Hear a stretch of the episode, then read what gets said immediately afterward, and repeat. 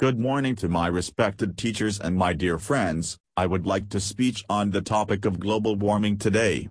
Global warming is mainly caused by the increasing concentration of greenhouse gases in the Earth's atmosphere.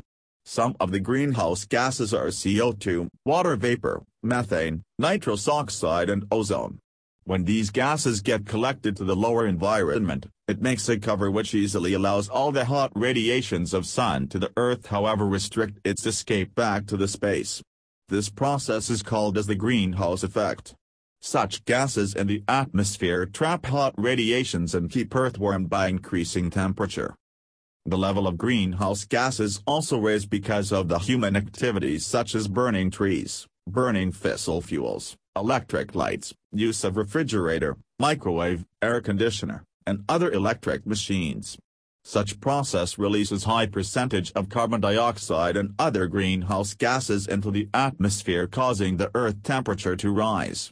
Rise in heat causes more water from earth to evaporate into atmosphere. Water vapor again absorbs more heat and makes earth atmosphere warmer. Global warming has changed natural processes rainfall patterns, length of seasons, rise of sea level, ecology balance and many more. It is a powerful demon affecting our lives to a great extent so it needs to be solved on urgent basis by the effort of all of us.